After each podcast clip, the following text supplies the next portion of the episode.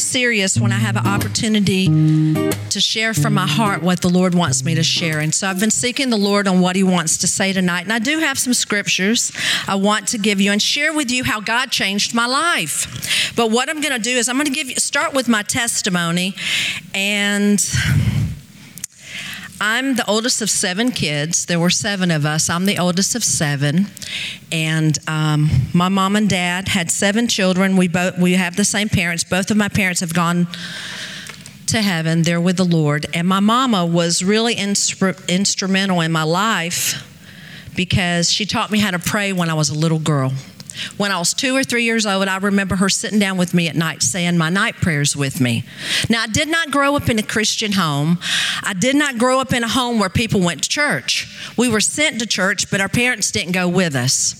My mom would pray with me every night, and she taught me how to say my night prayers. I lay me down to sleep. I pray the Lord my soul to keep. If I should die before I wake, I pray the Lord my soul to take. And she taught me how to kneel down when I was two and three years old. I can vaguely remember at three, but my mama would come in and tuck me in and say night prayers with me every night. That changed my life. Well, how did that change my life? Well, I grew up in a home where there was sexual abuse, mental abuse, and physical abuse. My mom had her first nervous breakdown when I was three months old, didn't know about it. I had to go live with her mom. My grandmother kept me. My mom was in an institution, and when she came out, I went back to be with her. I think she was in there for three months. Did not find out about this till about 10 years ago. Did not know this. But when I was six years old, my mom had my sister, Jacinta Lisa. We call her Cece. She lives in Florida. She had her, and I already had, let me see, three siblings. I was four. Cece was five when she was born. She was the fifth child when she was born, when my mom was in the hospital having her because she almost hemorrhaged to death and died, my um, dad molested me. That's my first memory of that. And when my mom came home from the hospital, I told my mom what happened, and she had a nervous breakdown. And um, when she had her nervous breakdown, I had to take care of my siblings. So at six years old, I was not in school.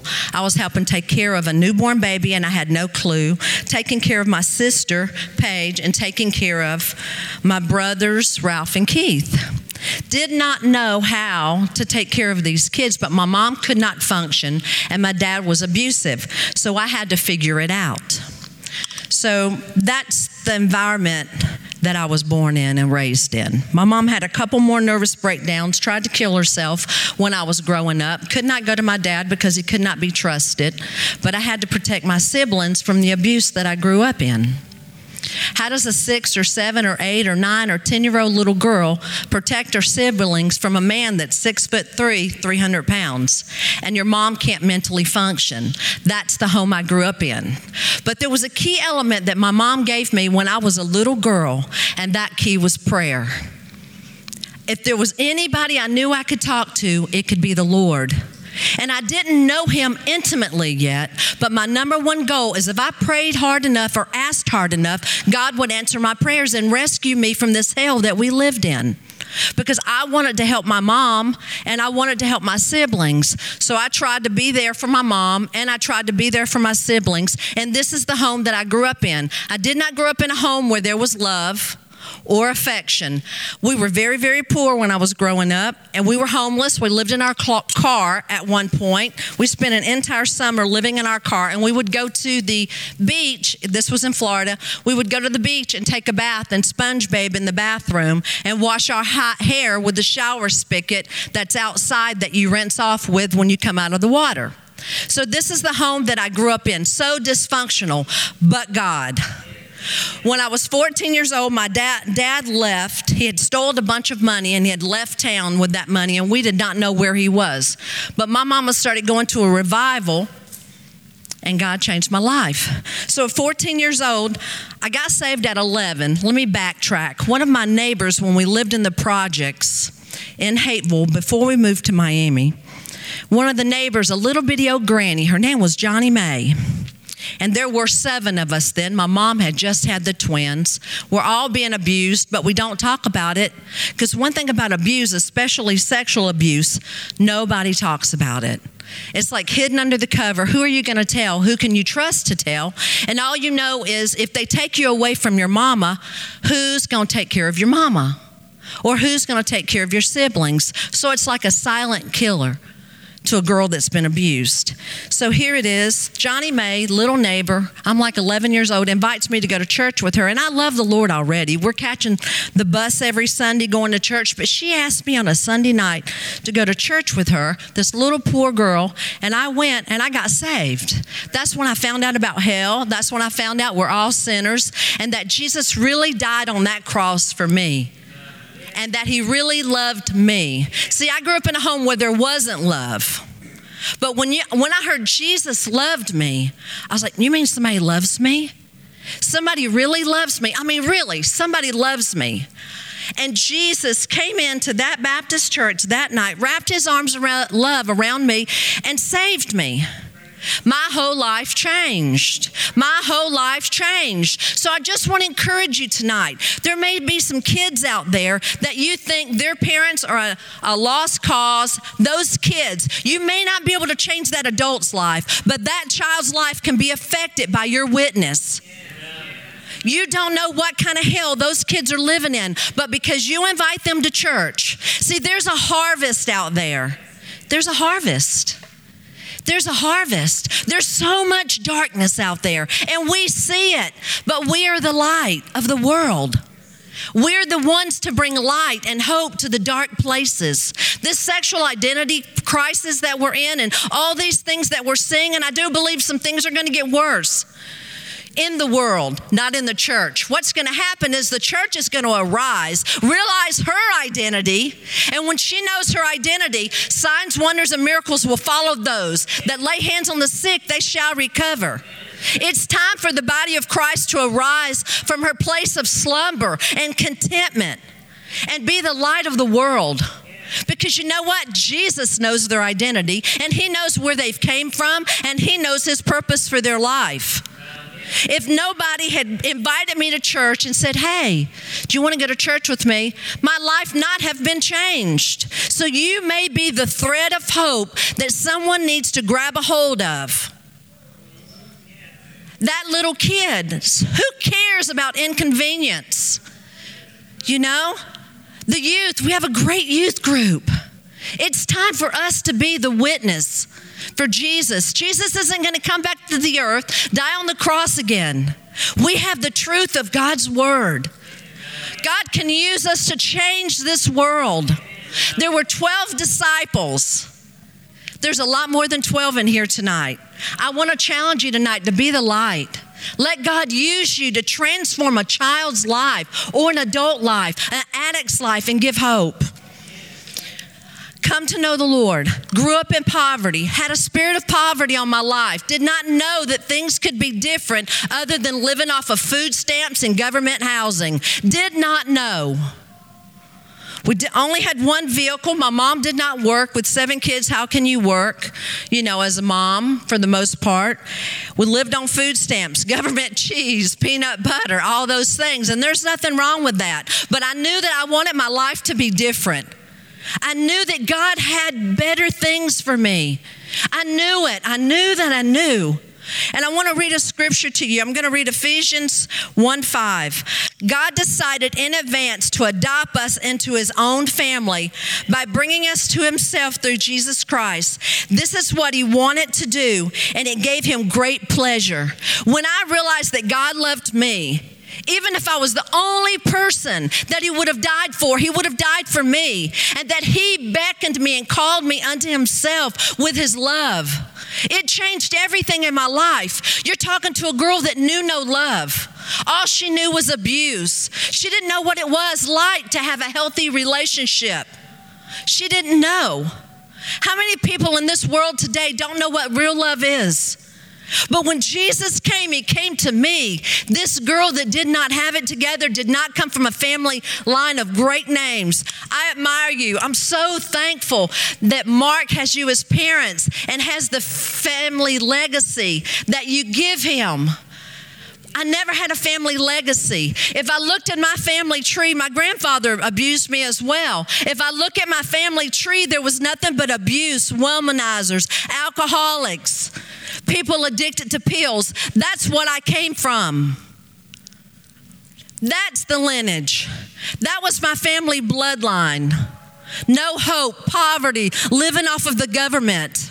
That was where I came from. That's where I came from. But then I got a hold of some great teaching.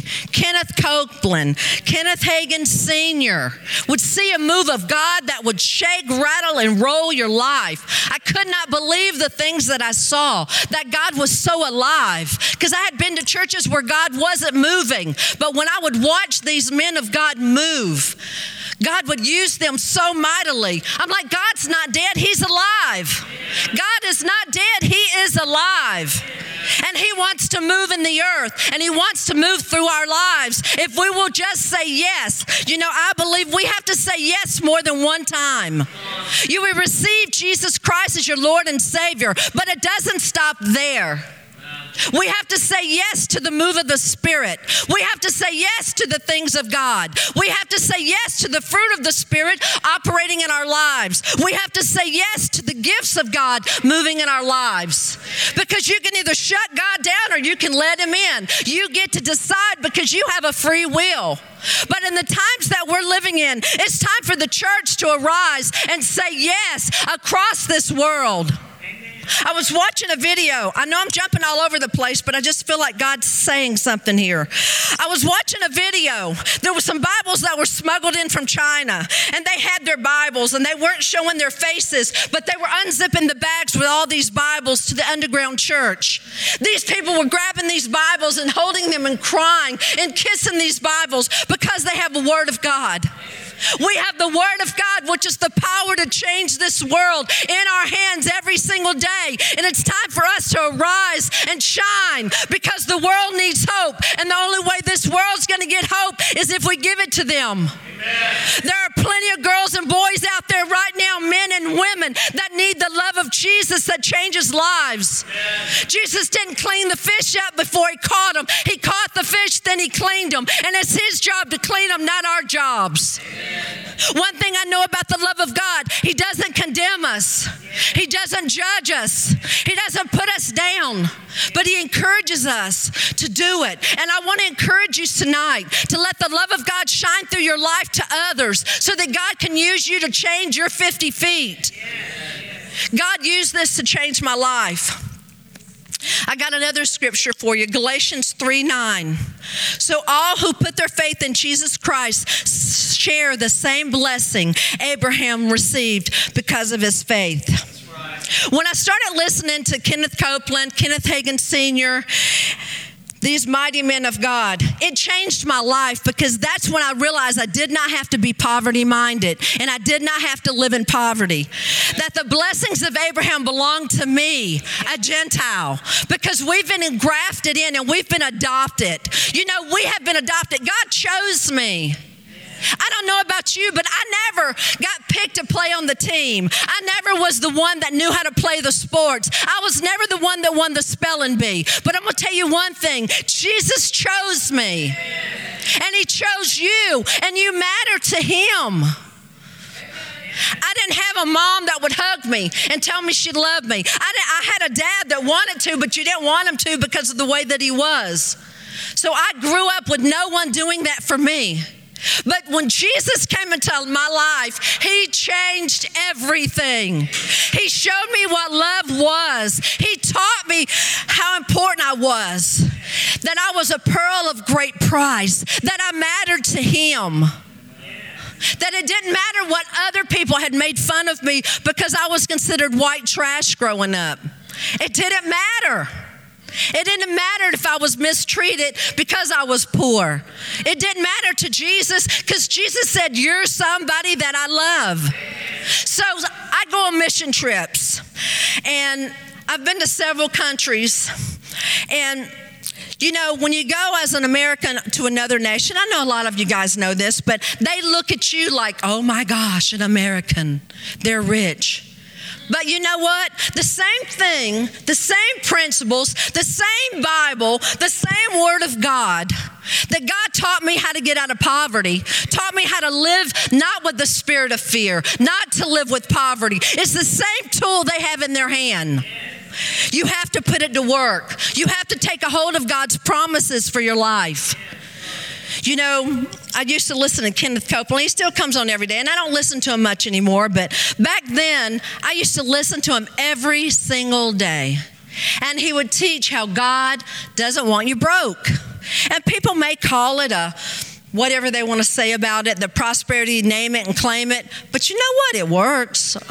Even if people say negative things, it says you will eat Whatever you can, you know, you can create your world with the words that you speak. you know, we've been created in the image of God. That's why Satan's trying to destroy it right now because we've been created in his image. And our words have life. And whatever you speak out of your mouth is what you're going to eat of. Whatever you say is what you're going to have. Did you know that? You've been created in his image. So, what is it you've been confessing with your lips? Have you been confessing sickness, death, disease, poverty, lack? You know, we live by the economy of heaven, and it's easy for me to say, but it's just the truth. And the times that we're living in, it's more important that we stand on the principles of God's word. Because you know what it says here, right here, I'm gonna read it again Galatians 3 9. So all that put their faith in Jesus Christ share the same blessing Abraham received because of his faith. Now, listen, I don't know about you guys, but when I read that scripture when I was 17 years old, listening to Kenneth Copeland, realizing I didn't have to be rich, that a spirit of lack is from hell a spirit of poverty is from hell, and it's something the enemy uses to steal, kill, and destroy. Then I said, Well, what does God give me? What are my promises as a child of God? Not really knowing my identity, but grabbing hold of God's word. Deuteronomy 28, it's nothing but blessings. Blessed you'll be when you come in, blessed when you'll be as go out. You'll be the head and not the tail. You'll lend to many and not borrow. The blessings are not, God, are not contingent on how hard you work, even though I do believe in hard work. I do work hard. I'm a realtor, I work hard. But I still trust God for my means of support. Amen. Regardless of the avenue that God uses to bless me, I still trust God to meet my needs. You know, one time God told me to, the Lord told me, my first mission trip, it was to India. And if anybody's ever been to India, usually India should not be your first choice. But God told me to go on this mission trip, and my husband had uh, changed careers. The Lord told him to leave his place of comfort. He was in law enforcement for 22 years, and the Lord told him to leave it. And he was like, oh my gosh. So we went from two incomes to one and didn't know how we were going to do it. And the Lord told me He wanted me to go on this mission trip to India. It was $3,000, I believe. And I told him, the Lord told me to go to India. I don't really want to go to India, but the Lord told me to go to India. He said, Well, it's going to have to be God because we don't have the money to pay for it. And I said, I know we don't, but you know what? I believe if God wants me to go, He's going to supply it. And guess what He did? He supplied it, and I went to India. So, there's a lot of mission trips scheduled for next year. I want to encourage you to seek the face of the Lord to see if you're supposed to go and see what God tells you. Went to Africa, South Africa, and was preaching in the bush bush or something.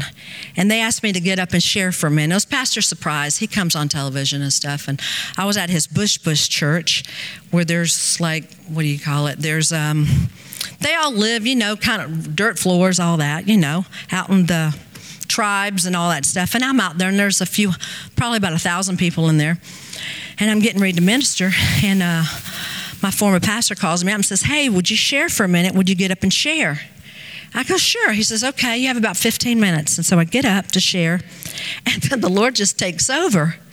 And I said, Listen, I remember, you think because I'm from America that we got it all and we're rich and we got everything. I said, Yes, America's good, and I'm very thankful for America. But I remember as a little girl digging out of the trash can to get food when we were homeless. I know what it's like not to have a bathroom of your own.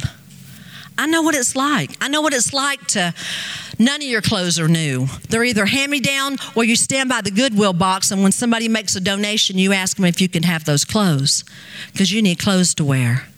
That's the way it was for me growing up. So I'm sharing with them. I said, So listen, let me tell you something. Man is not your provider, God is. And you need to stop looking to the hand of man or the government to meet your need and look to the hand of God and take a hold of His Word. Now, a lot of times we build our lives on our knowledge.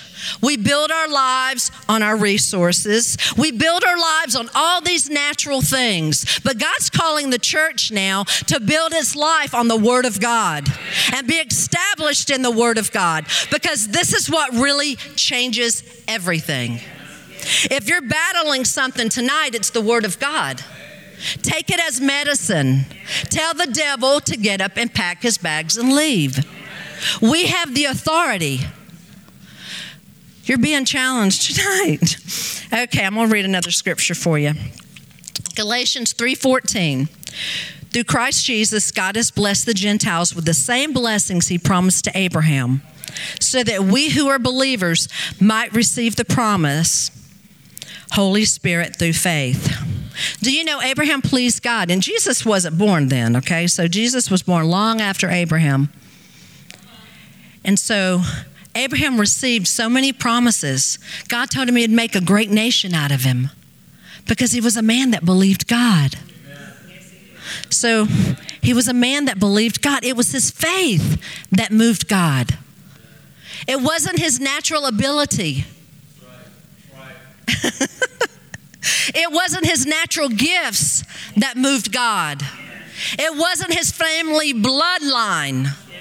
You got to think about Abraham. His dad was an idol maker in the land, not Chaldees or something. His dad was an idol maker, and God called him to leave his family, that he would lead him to a land of his own and that his descendants would be great. God called him out. God's calling the church out from the world right now and asking them to take steps of faith to possess the kingdom of God so that we can advance the kingdom of God.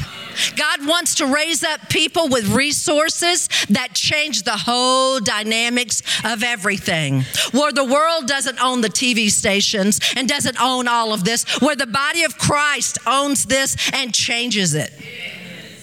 It's time for us to take hold of God's promises. Deuteronomy 28 talks about the blessings and the curses. The curses aren't yours, the blessings are. Okay? When I was 17 years old, I used to get on my face and I would pray to the Lord two or three times, two or three hours a day.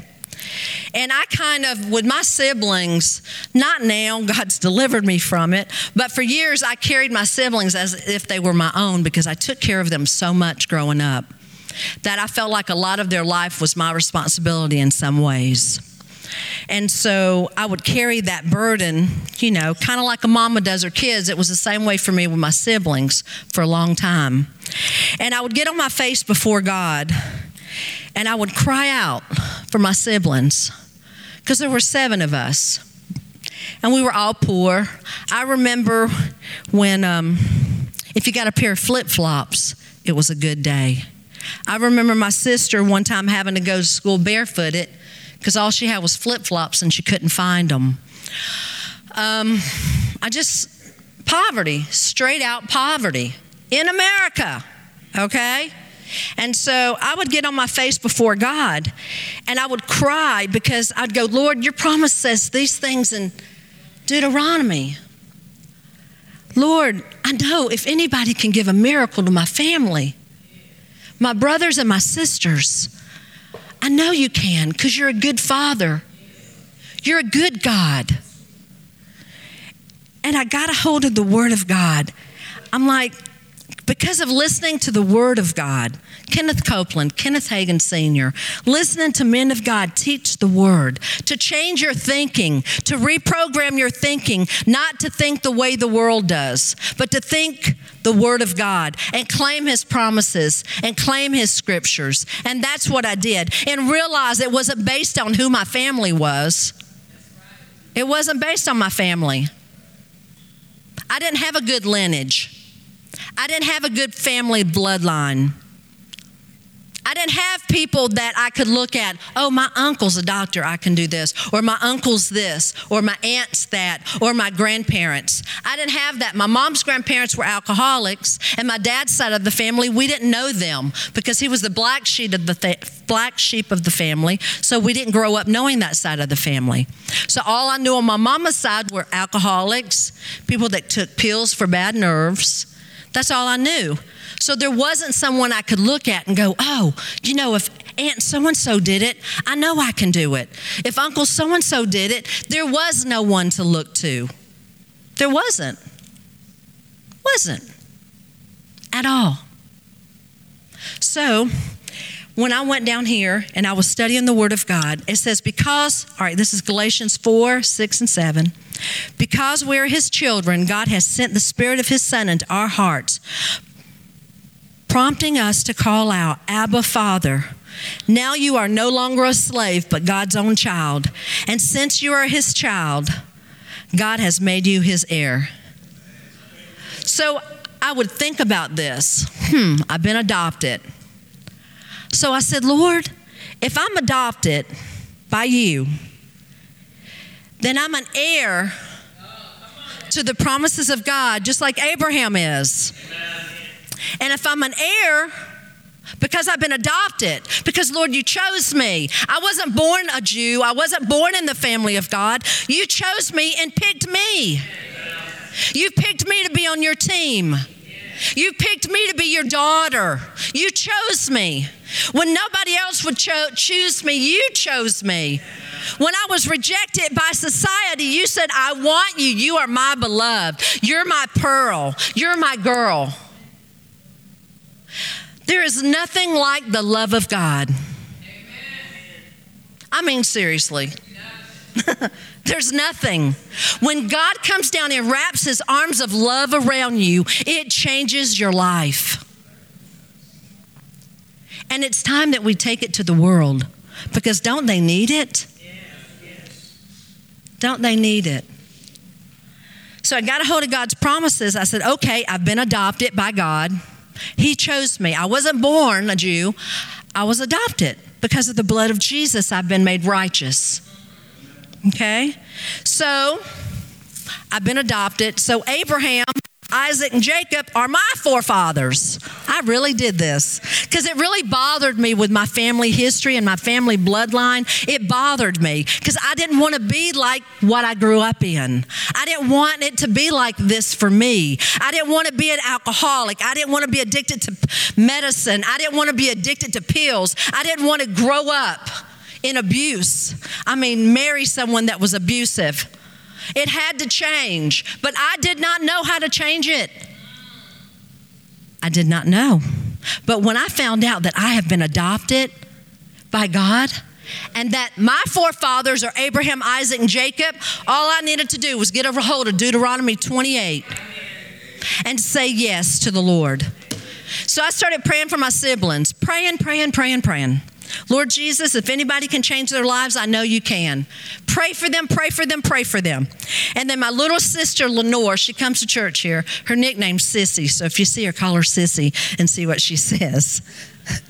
so she would always go to church with me. She was my, my mom had twins, and the last two were twins, Lenore and Rusty. And Rusty was named Booty, and that was his nickname. And Lenore was Sissy, and Sissy would always go to church with me, and I'd take her, and she had long blonde hair. And there's 10 years between us, and I'd always take her to church with me. So when Sissy got a little bit older, teenage years, she really gave her life to the Lord. So her and I used to pray, pray, pray for all our siblings. And I would take hold of the promises of God because we weren't taught trades. We weren't taught to be like our parents. We didn't have anything that was passed on, like to be an accountant or CPA or anything. We didn't have anything to follow. We had to figure it out. And so I said, Lord, give us trades, give us good careers.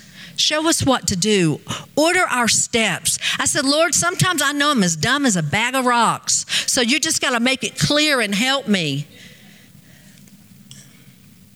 I'm being serious.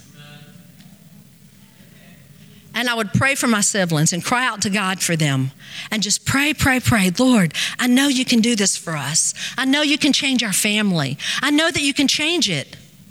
I know you can. Kenneth Copeland says it. Kenneth Hagin Sr. says it. I hear testimonies of miracles. One thing about it, when you grow up really, really poor, when all you have is your faith, that faith is enough. you know, you're a great candidate for God. Because when all you've got is faith, when that's all you've got. So I'd pray for my siblings, pray for my siblings, pray for my siblings. I had a brother that got addicted to, I think, I, I, it was crack then. Yeah, he got addicted to crack. Um, I had so many things happen growing up with my sisters and brothers, and my heart would ache, and I'd cry for them and pray for them, pray for them, pray for them, pray for my mama, pray for my dad for him to get delivered and set free. I mean, I'd pray and fast so much. It was amazing, but that's all I knew to do was to pray and fast, to seek God's face. Well, that's all I could do. Well, you know what? Out of seven siblings, we're all still here. Everybody owns their own home and everybody owns their own business because of the faithfulness and the goodness of God.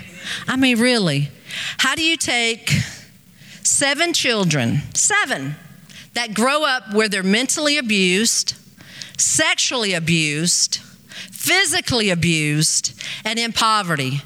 If you studied the statistics, Kyle used to tell me all the time, your family is not the statistics. You're either a prostitute, a stripper, a drug addict. You're all these things. But you know what? But God. But God. But God. But God. So, we have the light of the world in us. We are the salt of the earth. So, what is it God's been asking you to do that you haven't done? I mean, seriously. What has He asked you to do? Where has He asked you to serve? What has He asked you to give? Seriously. We've got to obey Him and do what He's asking us to do. It doesn't matter how small it seems to you, it's not small to God. It might be a little girl like me when I was growing up. You know? It might be somebody like my mom that struggles with mental issues because of her husband's abuse. And it causes her to have mental breakdowns and she can't function. How could a hug from a mama in this house touch someone's life and change it? When I lived in Miami and I gave my life to the Lord and I started going to church. I went to an African, well, it was a, it was an African American church, but the pastor was Jamaican and almost everybody there was from the West Indies. So I went to all African church or West Indies church for four years. And some of those mamas in that house, God used them to change my life. I would go to the altar, you know, got all this junk in me, don't even know because when you grow up in it, you don't realize how bad it is. You know it's bad, but you don't realize how abnormal and dysfunction it is until you really get grown. And go to the altar, get on my face before God and pray. And a mama would come up to me, pray with me, and wrap her arms of love around me. And God would just mend my heart through that mama's hug that mama's love would change everything. You know, there's someone here tonight, her name's Marianne. And me and Marianne, we do ministry in Atlanta and we're kind of running partners. You know, sometimes when you don't have something in the natural, God gives it to you. And He gives it to you so good that it's so sweet. It's like honey. And God's given me a mom in Marianne. She makes me my cakes. I never had a birthday party growing up. So every year, she makes me my favorite cake. God has a way of giving you the things in life that you never had. There's a scripture, I don't know where it's at right at this second, but the Lord gave it to me to give to Lenore because Brian had a stroke. And there's a scripture that says, I will give you twice as much as your trouble was. Double for your trouble. So, the problem, in my opinion, now in society, everybody's looking at all their troubles and not using their faith to change it. We've got to use our faith to move these mountains that they would be cast into the sea and believe God for transformation and change. Because Jesus is the same yesterday, today, and forever. And He still heals the blinded eyes, He still raises the dead, He still heals leprosy. He still heals cancer. He still sets captives free. And if there is a time that the captive needs to be set free, it's now. But Jesus isn't walking on the earth, but Jesus is living in us. And it's time for us as a bride of Christ to rise up, be sensitive to the Holy Spirit, to hear his voice, that when he says, hey, go love on that one. You know, it was the love of God that healed my brokenness. It was the love of God that changed my life. And you know who he did it through? The mamas the mamas. Now we're so, with COVID, I mean, we have separated so much that we don't even shake hands anymore. I mean, really, is that not nothing but a bunch of devil junk? I mean, let's just call it what it is. We need each other, especially in the body of Christ. You know, the enemy wants to divide us. It's called divide and conquer. But you know what? The church of the Jesus Christ is rising up. And she is something to be reckoned with because she is going to stand at attention to the Lord Jesus Christ and follow his commands on how to take the land. But we have got to have an ear that hears what the Lord is saying. And we've got to take the time to listen, to put our ear towards heaven and see what God is saying and not what the earth is shouting. The Lord told me something in 2021. The Lord said to me, Jessie, it's time for my church to put her ear to heaven and take it off of the trembles of the earth. And it's time for us to hear what God is saying. He knows where the gold is, He knows where the provision is, He knows where everything is that we have need of. But He knows where those are that need to be snatched out of the grip of Satan. There are so many people in captivity now. You know, I think about the disciples. They would just walk. Their shadow would fall on someone, and people would get healed. I'm ready for that time to happen now. I'm ready for us to be able to go out and win the whole city of Atlanta to the Lord. For there to be such a move of God that lives are transformed and changed. But we've got to say yes. Are you ready to make your no a yes? When God says go on that mission trip or sow a seed, stop being afraid and holding on to something. There was a time a few years ago, Kyle and I, I was wanting to sow a seed for a particular project at our former church. And we didn't have much. We were both doing real estate, living by faith. And we had some seed to sow, but I wanted to sow a big seed. And I told Kyle, I said, Now listen, I've been praying because I really want to sow a big seed on Easter Sunday. And he's like, Okay. I said, No, really, I'm serious. And so then I said, This is what I'm asking the Lord for. I said, I'm asking the Lord to give me a cash deal that will close before Easter. You know how those are, Miss Vivian. They can close in about 10 days. And we were about 14 days from Easter.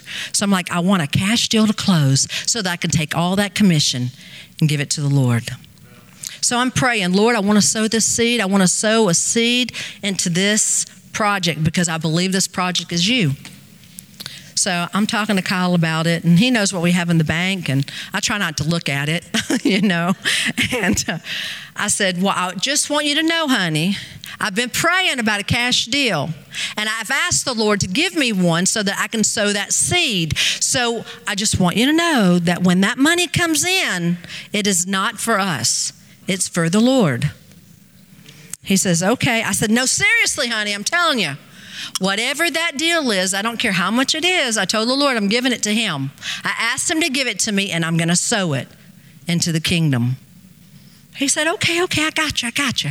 You know, I want to make it real clear because it could be 2,000, it could be 10,000, you know.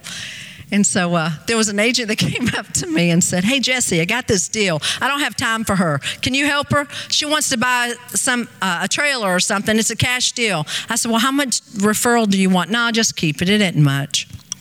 So in two weeks, I closed on a cash deal, sowed that seed, and it totally changed our lives. Everything, I mean, we had so much business that year that there's no way. I mean, we almost had to give business away because we had so much from that seed. So, I want to challenge you.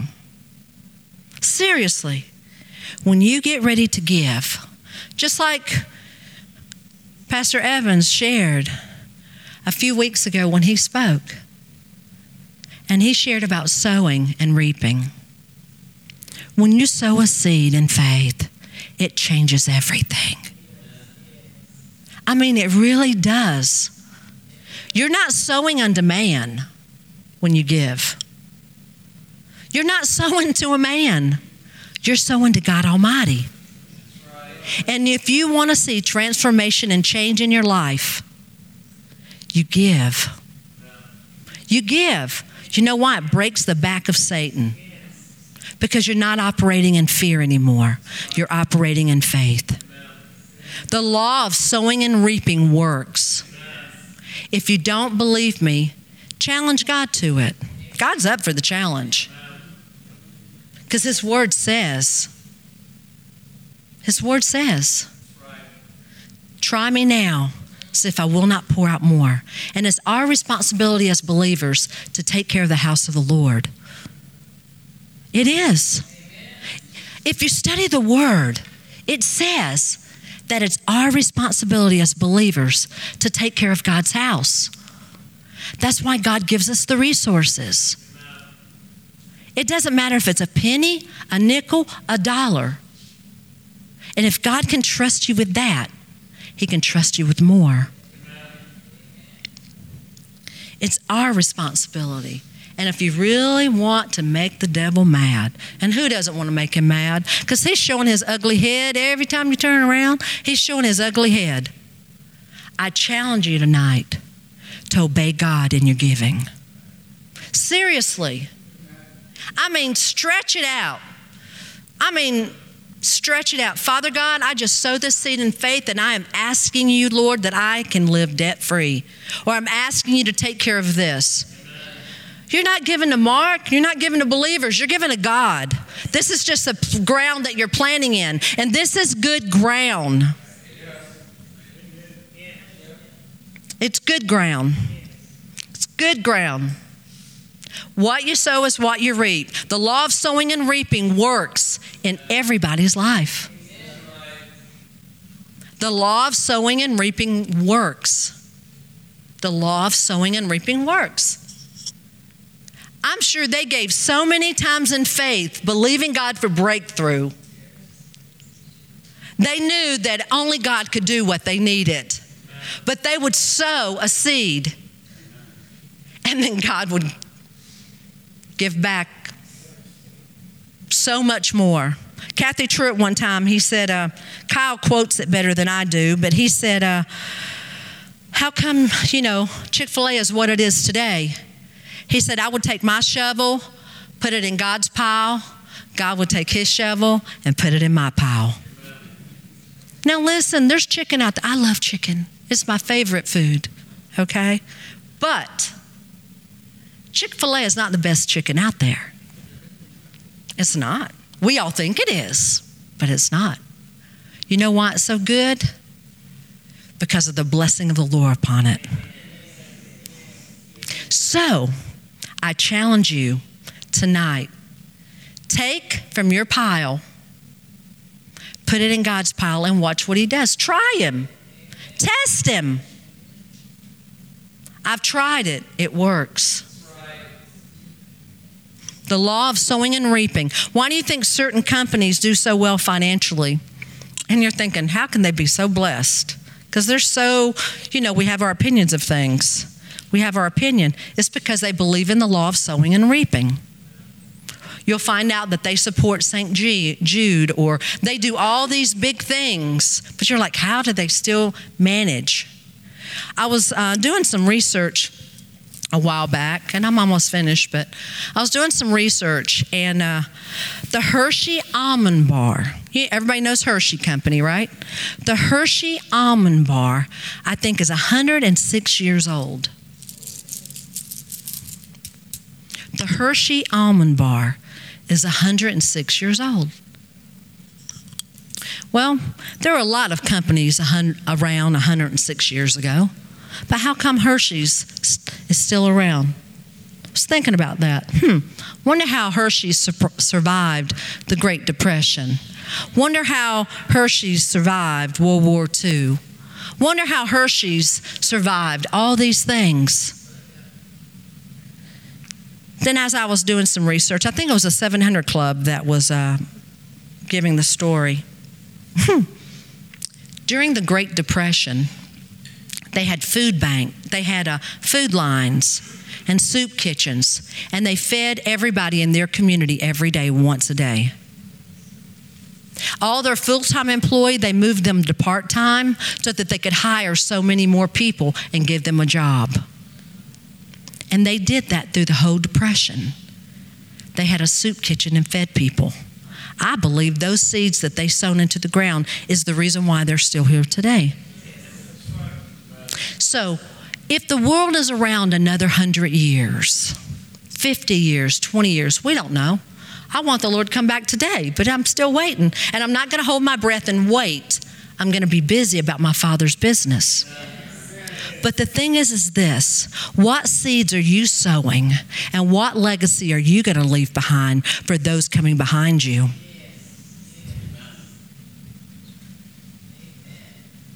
Seriously.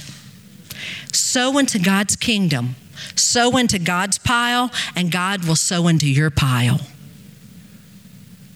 Challenge Him, hold Him to His word. People don't keep their word now. When I was growing up, people would do a handshake, and that was as good as gold. You didn't have to take people to court to get what you owed, they, you owed them, or vice versa. A man's word was his bond. You know what?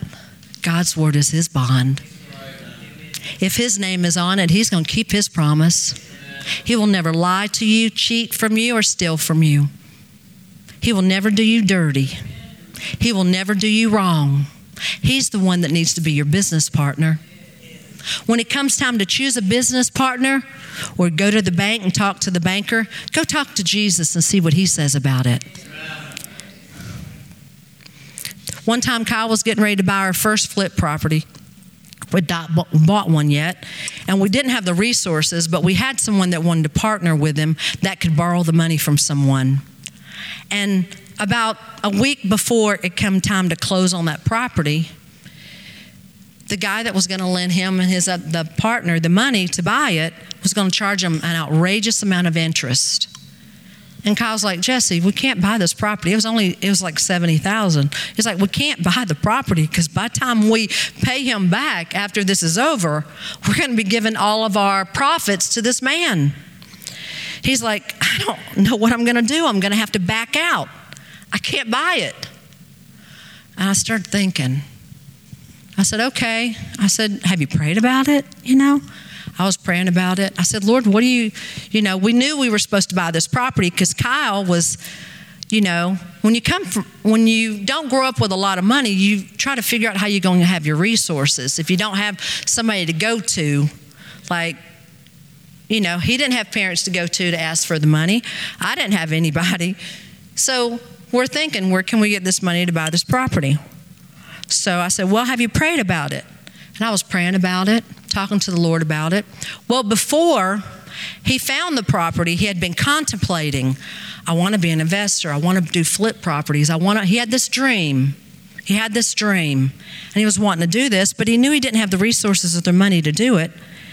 And one day I was in my prayer time, and the Lord said, Today's the day, move. And I went and I told him, I think I wrote it down and gave it to you. The Lord said, Today is the day, move. Something like, Today is the day. Today is the day. I told him, I said, The Lord's saying today's the day. You need to look. Your property is there. Today's the day. He's like, Really? I go, Yeah, the Lord said today, today, today, today. So I told him that. He went into the system. He looked, he was a bro- he's a broker, and he went into the system, and there was a house. And he saw the house, and he goes, Hmm, I think I found one. So he goes over there and he, he says, he goes over there and he looks at it. He goes, okay, I got a good one. Then he talks to somebody that wants to partner with him. They say yes. Well, it comes down to the line to close on this property about a week out. The interest rate's too high. It doesn't make any sense to buy the property.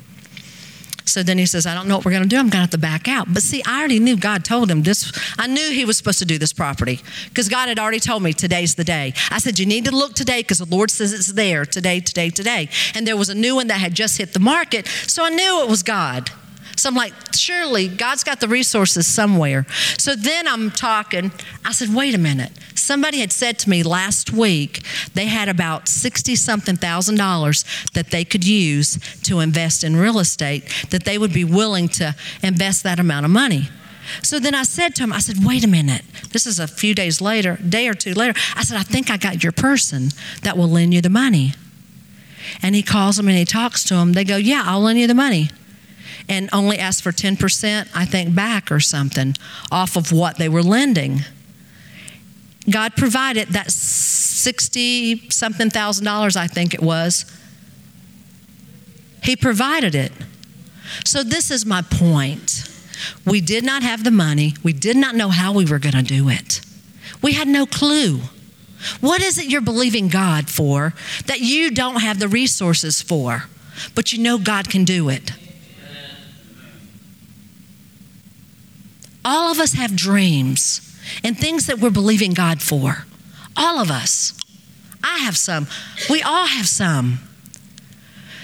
There is no limit with what God can do. But you have to put your ear to heaven and see what the Father is saying.